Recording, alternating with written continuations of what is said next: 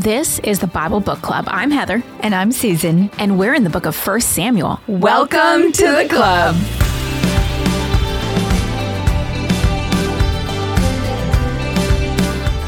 In the last episode, we began what theologians call the ark narrative. The narrative starts in chapter 4 of 1 Samuel and it ends in chapter 7. It is the story of the Philistines' victory over Israel and their possession of the Ark of the Covenant. This was spiritually and politically devastating, and it was just a very dark time in Israel's history. The defeat sent a message to Israel that God would not be with them if they continued to break the covenant of their relationship, and there would be consequences if they forgot his laws or tried to manipulate God to suit their needs, which is what they had been doing. One of those consequences was a swift end to the line of Eli. Eli, Hophni, and Phinehas had abused their positions as priests and they were all killed. At the same time, God sent a strong message to the Philistines that they might defeat Israel, but that didn't mean that they had defeated God. To prove it, God sent the ark on a tour of terror through Philistia. Okay, so set up for today. When we open in chapter 6, the Israelites have lost the ark and are suffering without the presence of God, while the Philistines have gained the ark, but they too are suffering with the presence of God.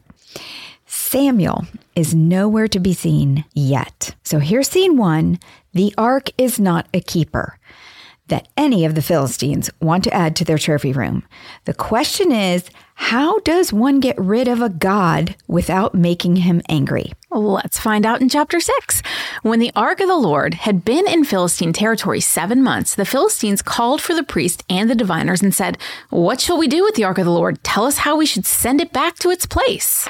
They answered, If you return the ark of the God of Israel, do not send it back to him without a gift.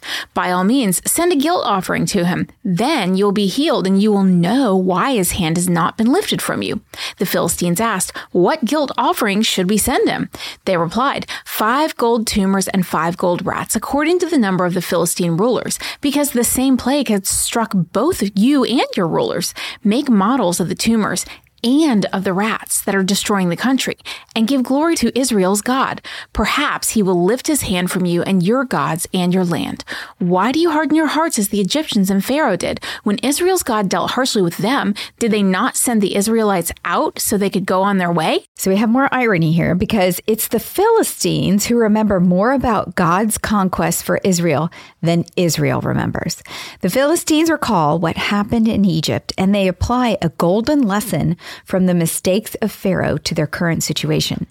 The Philistine priests recommend that they placate the God of Israel rather than hardening their hearts and causing more suffering like plagues that Egypt had when Pharaoh hardened his heart. The whole event has parallels to the Exodus, if only Israel could see it. So, for example, the Ark farewell parade with the cows the cart and the Philistines watching. We're going to get to this in a minute. We haven't read it yet. Watching and hope that their departure will bring them relief. So we're going to see that they're going to send the ark off with these cows, and the Philistines are going to kind of follow behind, like, okay, is this the end of the plague? It, it, it mirrors a procession reminiscent of the Exodus when the Israelites left with the Egyptians watching and hoping for relief from the plagues. You tracking with me, Heather? Mm-hmm. Okay. However, in the Exodus, God came out of Egypt with his people.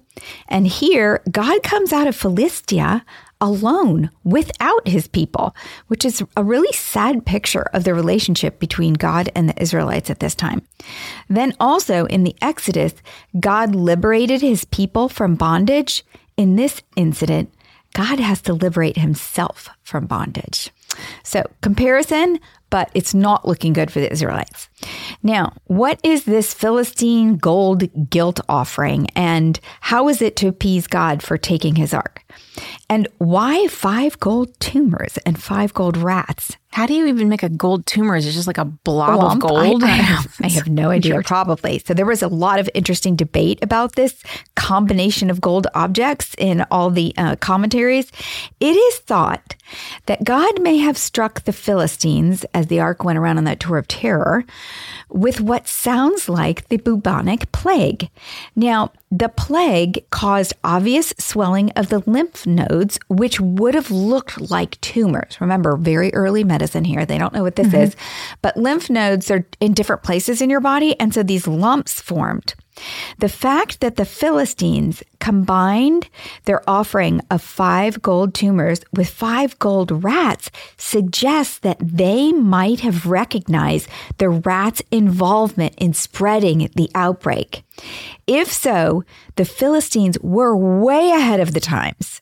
Because it wasn't until 1894, thousands of years later, that Alexandre Yersin, a Swiss French bacteriologist, identified the exact cause of bubonic plagues. It was a bacteria carried by rats and transmitted by their fleas. How could the Philistines have made such an insightful observation? We don't know, but smart cookies. And that's why, of course, they remember the whole thing that went down in Egypt. The Israelites keep forgetting. Continuing on in verse 7. Now then, get a new cart ready with two cows that have calved and have never been yoked. Hitch the cows to the cart, but take their calves away and pen them up. Take the ark of the Lord and put it on the cart, and in a chest beside it, put the gold objects that you're sending back to him as a guilt offering. Send it on its way, but keep watching it. If it goes up to its own territory toward Beth Shemesh, then the Lord has brought this great disaster on us. But if it does not, then we will know that it was not his hand that struck us, but that it happened to us by chance. So, this is kind of a clever test. This cow test was a way of erasing uncertainty in the absence of science. So, think about it. The Philistines were still unsure as to whether the onset of the plague was really tied to the God of the ark. So they created a test to prove that returning the ark was the right thing to do. They took cows who had just had calves and were nursing. These were cows who had never been trained or yoked to a cart, so they wouldn't necessarily know what to do when they were hooked up to a cart. So they hooked the cows up to the cart and they watched.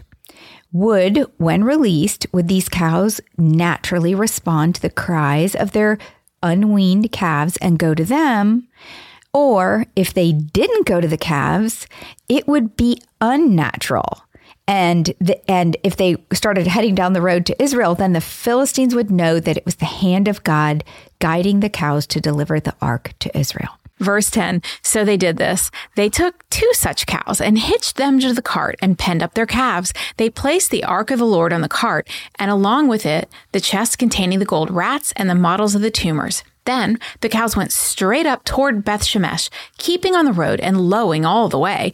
They did not turn to the right or to the left. The rulers of the Philistines followed them as far as the border of Beth Shemesh. So this the whole scene kind of is humorous to me because I'm just picturing these like big five, you know, Philistine rulers come in to the edge of the border and buying these two cows from farmers who are just shaking their head like, what are you going to do? You're going to, what, what are these gold things? These tumors? You're just going to put them in, can I have one? You know, hmm. like they're solid gold. Apparently, this was a lot of gold.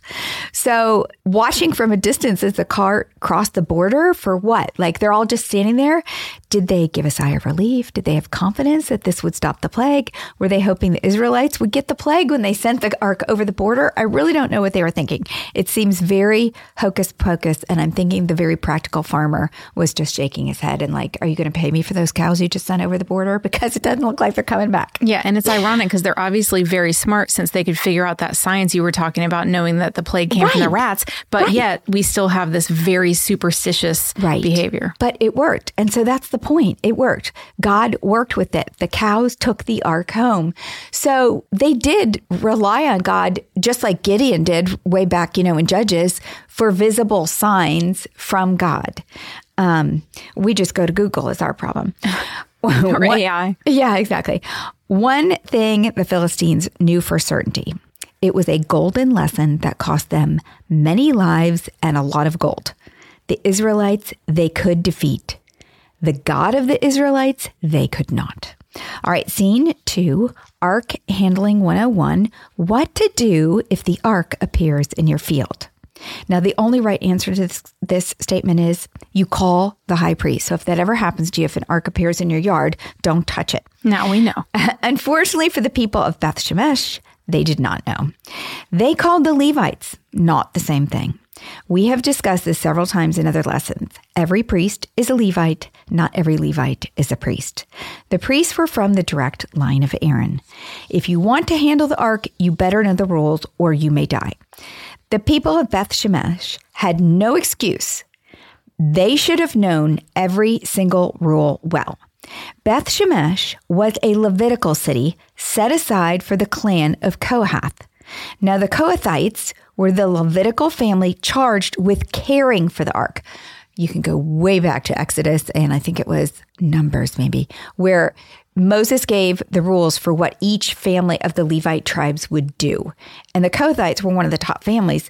They were responsible for unpacking. Remember, at that time, the tabernacle moved a couple times throughout the desert and the wilderness, and they were responsible for packing up the most holy place where the Ark of the Covenant was and the coverings and all that. Which was a really big job. It was, it was really job. complicated, very heavy stuff, a lot of parts. A lot, of, parts, of and they couldn't touch any of it. Like they had to cover it with cloths first. There were all these rules. Check out season four, the book of Numbers for chapter four, for more on that. Beth Shemesh was also the city designated as a home for the descendants of Aaron. So you've got descendants of Aaron living there, the priesthood, and you have Levites. You have both.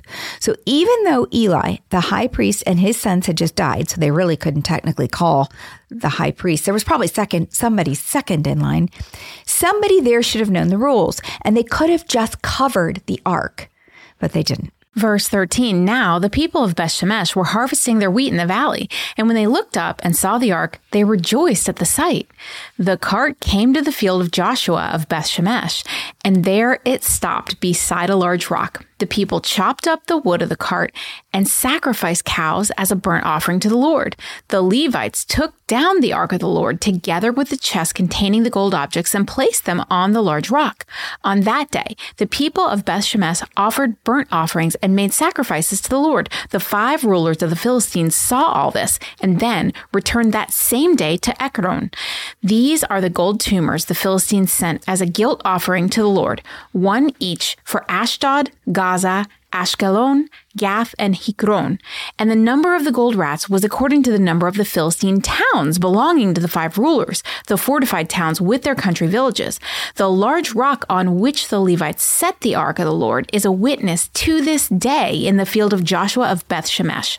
But God struck down some of the inhabitants of Beth Shemesh, putting 70 of them to death because they looked into the ark of the Lord.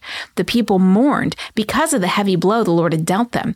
And the people of Beth Shemesh asked, who can stand in the presence of the Lord, this holy God? To whom will the ark go up from here? So the Israelites are perplexed. Why did God return the ark to them and then kill them?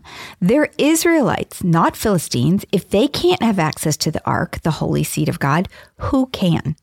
Well, the only right answer is only those whose sin has been atoned for can be in the presence of God. How does that happen? Well, back then, sin was atoned for through sacrifice. So only the high priest who had been purified could offer atonement once a year on the Day of Atonement in the presence of God at the Ark of the Covenant. Again, go back to prior seasons. We went into this. Aren't you glad we have Jesus? Exactly. And that's the point. Today, we are justified or made pure by the sacrifice of Jesus Christ. He is our high priest, He was our perfect atonement. If we were to ask the same question today, so who can stand in the presence of the Lord, this holy God? The answer is we can through the gift of Christ's redemption. The poor Israelites did not have the gift of Christ. So they had to wait for the high priest. Verse 21 Then they sent messengers to the people of Kiriath Jearim, saying, The Philistines have returned the ark of the Lord. Come down and take it up to your town. All right, what rules did the Israelites break? First, they sacrificed cows. Leviticus 1, Season 3 for Bible Book Club lays out the rules for burnt offerings, and the first thing it says is it must be a bull, never a cow. Second, they parade the ark around and display it for all to see. According to the Torah in Numbers 4, season 4, no Israelites except those in the Aaronic priesthood were permitted to see even the exterior of the ark, much less the interior. Even the Kohathites, whose duty it was to care and transport the ark, were forbidden to touch or view the box. In fact, their first duty would have been to hide the ark from view by covering it without touching it, not to parade it around for everyone to see. Lastly, they look inside the ark. In the same passage in Numbers, it specifies that only the high priest and his sons can transport the ark, let alone touch it. Judgment came quickly. Whether you were a Philistine or an Israelite, it is now very clear to all that the ark was dangerous business. God was sending a clear message to the Israelites I am not yours, you are mine. They cannot manipulate or control God. No one can. And they cannot take his law and his rules lightly. The Philistines may be a real threat to Israel, but losing God's favor is a far greater threat to the Israelites. Scene three Samuel to the rescue. Finally, he's back. Chapter 7. So the men of Kiriath Jearim came and took up the ark of the Lord. They brought it to Abinadab's house on the hill and consecrated Eleazar his son to guard the ark of the Lord. The ark remained in Kiriath Jearim a long time, 20 years in all. The people of Beth Shemesh deal with the ark the same way the Philistines did. They hot potato it to another town. Now, in the town of Kiriath Jearim, the ark stayed, presumably without the destroyed tabernacle or tent of meeting to house it. Nothing much is known about Abinadab of Kiriath Jearim or his son Eleazar. However, Eleazar is a common priestly name, so we can assume he was from the priesthood probably. Whoever they are, they did not die, so they must have known the ark rules. This was the end of Shiloh as the center for worship. Samuel had grown up at Shiloh, but God had allowed the Philistines to destroy it. Why? Because it was already desecrated by Eli and his son's wicked behavior. Centuries later, Jeremiah threatens the people that what was done at Shiloh will happen again to the temple in Jeremiah 7:12 which says this Go now to the place in Shiloh where I first made a dwelling for my name, and see what I did to it because of the wickedness of my people Israel. While you were doing all these things, declares the Lord, I spoke to you again and again, but you did not listen. I called you, but you did not answer. Therefore, what I did to Shiloh, I will now do to the house that bears my name, the temple you trust in, the place I gave to you and your ancestors. Often in the Bible, history repeats itself because the Bible is a history book, but it is also a rich lesson plan for life. It's so easy to read about the Israelites' repetitive mistakes throughout history and scoff at them for being obtuse. Yet wisdom, or Solomon, would tell us in Ecclesiastes 1 9 this. What has been will be again. What has been done will be done again. There is nothing new under the sun. There is nothing new under the sun. Mistakes made are repeated, and lessons learned are forgotten. History is our only hope to learn God's principles without experiencing the consequences of sinning ourselves. We must try to learn from those who have gone before us. These Bible stories are here for a reason, and that is why Bible Book Club is so crucial. If we do not know the mistakes that others have made in following God's plan, how can we follow his lesson plan for life? Continuing in chapter 7, verse 2 Then all the people of Israel turned back to the Lord. So Samuel said to all the Israelites, If you are returning to the Lord with all your hearts, then rid yourself of the foreign gods and the Ashtoreths and commit yourselves to the Lord and serve him only, and he will deliver you out of the hand of the Philistines. So the Israelites put away their Baals and Ashtoreths and served the Lord only. I don't know if Hannah is still alive at this point, but I hope she is because Samuel is reintroduced in our story, and this is his time. He is now the leader at Mizpah. His first action points the Israelites straight back to a right relationship with God. He actually turns the event into a revival. His message is clear True repentance is not just words, it is also actions. The Israelites must get rid of all idols and Ashtoreths, which that was Canaanites' goddess of fertility. Then they must commit to the Lord with all their heart. Now, this is something that should be familiar to the, us because the first and greatest commandment is love the Lord your God. And in Deuteronomy 6 4, it was a commandment for the Old Testament Israelites. Hear, O Israel, the Lord our God, the Lord is one. Love the Lord your God with all your heart and with all your soul and with all your strength. These commandments that I give you today are to be on your hearts. Impress them on your children. Talk about them when you sit at home and when you walk along the road and when you lie and when you get up. Tie them as symbols on your hands and bind them on your foreheads. Write them on the doorframes of your houses and on your gates. And for us New Testament believers, Matthew 22, 34, says this Hearing that Jesus had silenced the Sadducees, the Pharisees got together. One of them, an expert in the law, tested him with this question Teacher, which is the greatest commandment in the law? And Jesus replied, Love the Lord your God with all your heart and with all your soul and with all your mind. This is the first and greatest commandment. And the second is like it love your neighbor as yourself. All the law and the prophets hang on these two commandments. So Old Testament, New Testament, it doesn't matter.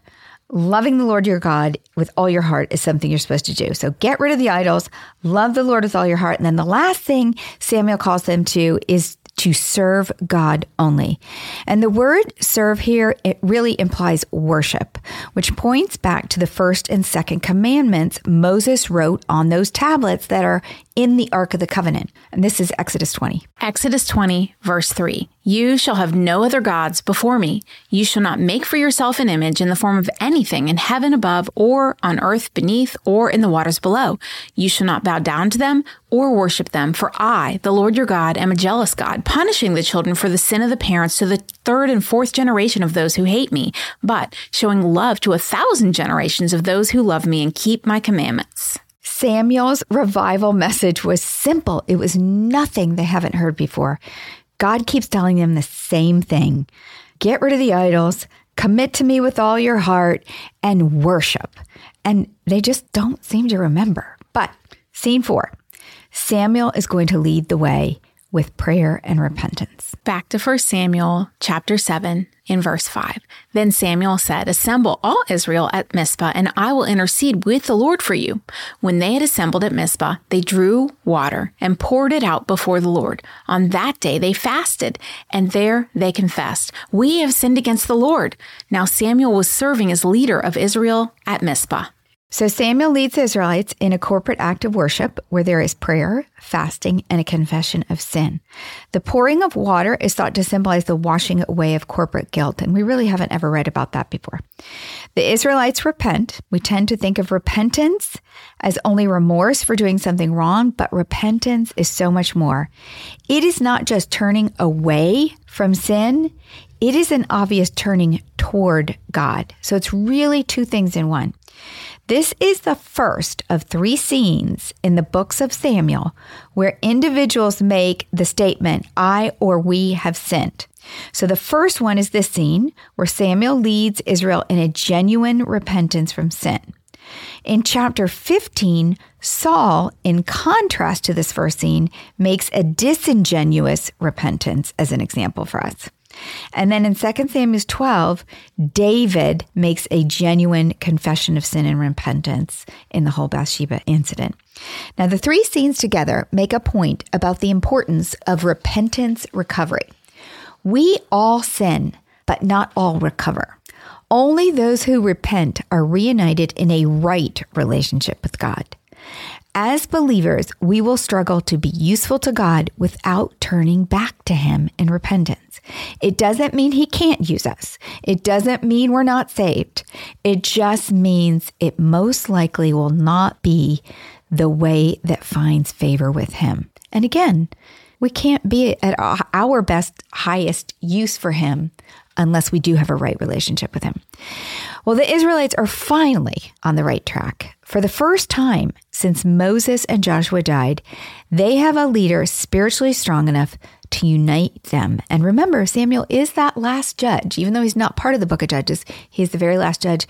And praise the Lord, we finally got one that's worth something 100%. All right, scene five. We have round two, but the Philistines don't stand a chance because this time God is with the Israelites. Verse 7 When the Philistines heard that Israel had assembled at Mizpah, the rulers of the Philistines came up to attack them. When the Israelites heard of it, they were afraid because of the Philistines. They said to Samuel, Do not stop crying out to the Lord for us, that he may rescue us from the hand of the Philistines. Then Samuel took a suckling lamb and sacrificed it as a whole burnt offering to the Lord. He cried out to the Lord on Israel's behalf, and the Lord answered him. All right. So last time, I remember they left God out of the picture. At this time, the Israelites do the right thing when they realize that the Philistines are attacking. They pray and they apply to Samuel to intercede on their behalf with God. Verse 10 While Samuel was sacrificing the burnt offering, the Philistines drew near to engage Israel in battle. But that day, the Lord thundered with loud thunder against the Philistines and threw them into such a panic that they were routed before the Israelites. The men of Israel rushed out of Mizpah and pursued the Philistines, slaughtering them along the way to a point below Beth Kar. Then Samuel took a stone and set it up between Mizpah and Shen. He named it Ebenezer, saying, Thus far the Lord has helped us. So I really do hope that Hannah was alive at this time because she prophesied in episode 2, 1 Samuel chapter 2 9.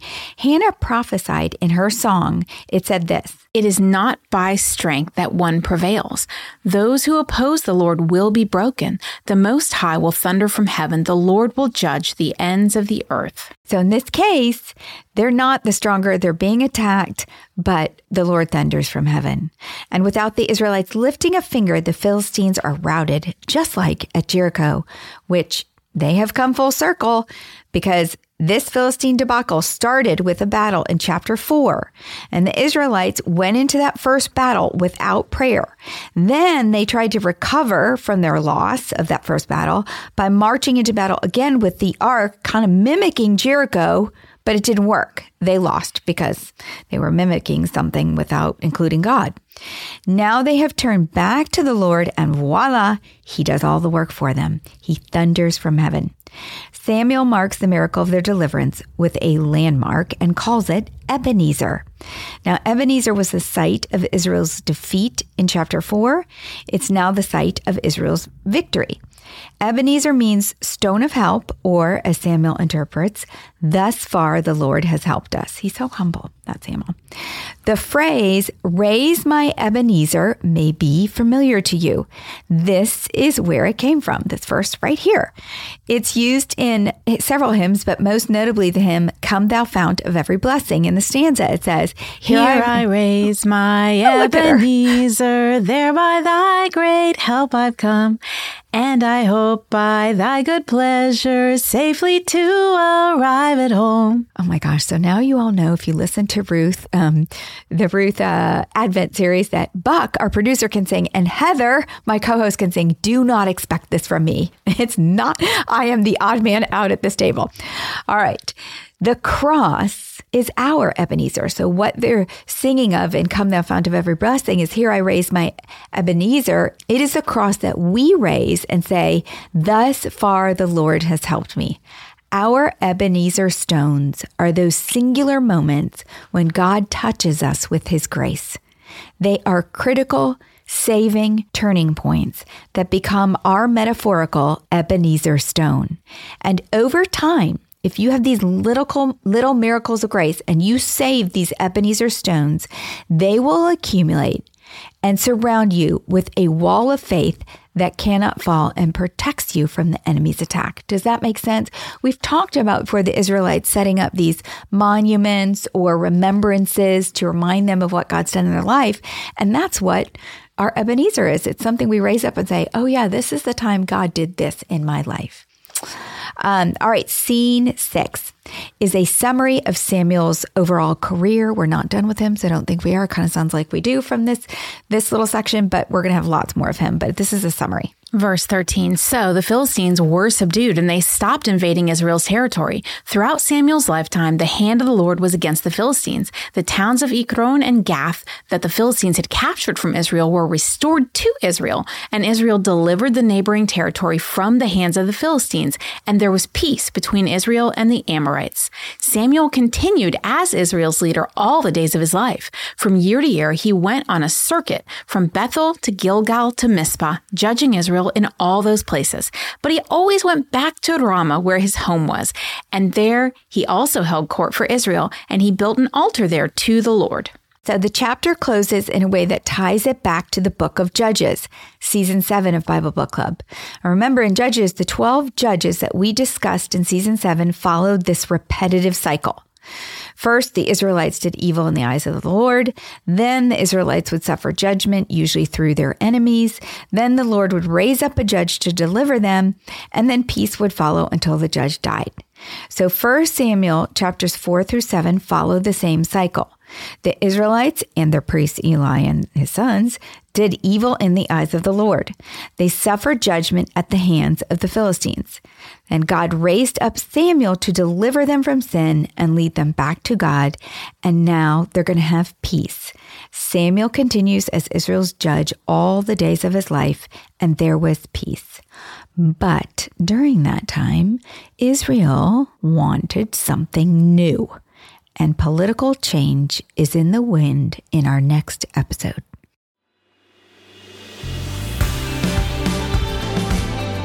What's a club without friends? If you're enjoying the Bible Book Club, why don't you share it? And then you can say, Welcome, Welcome to, to, the, the club. club. New episodes drop every Monday and get all episodes now on Amazon Music. As always, head over to susanme.com slash Bible Book Club for show notes from today's episode.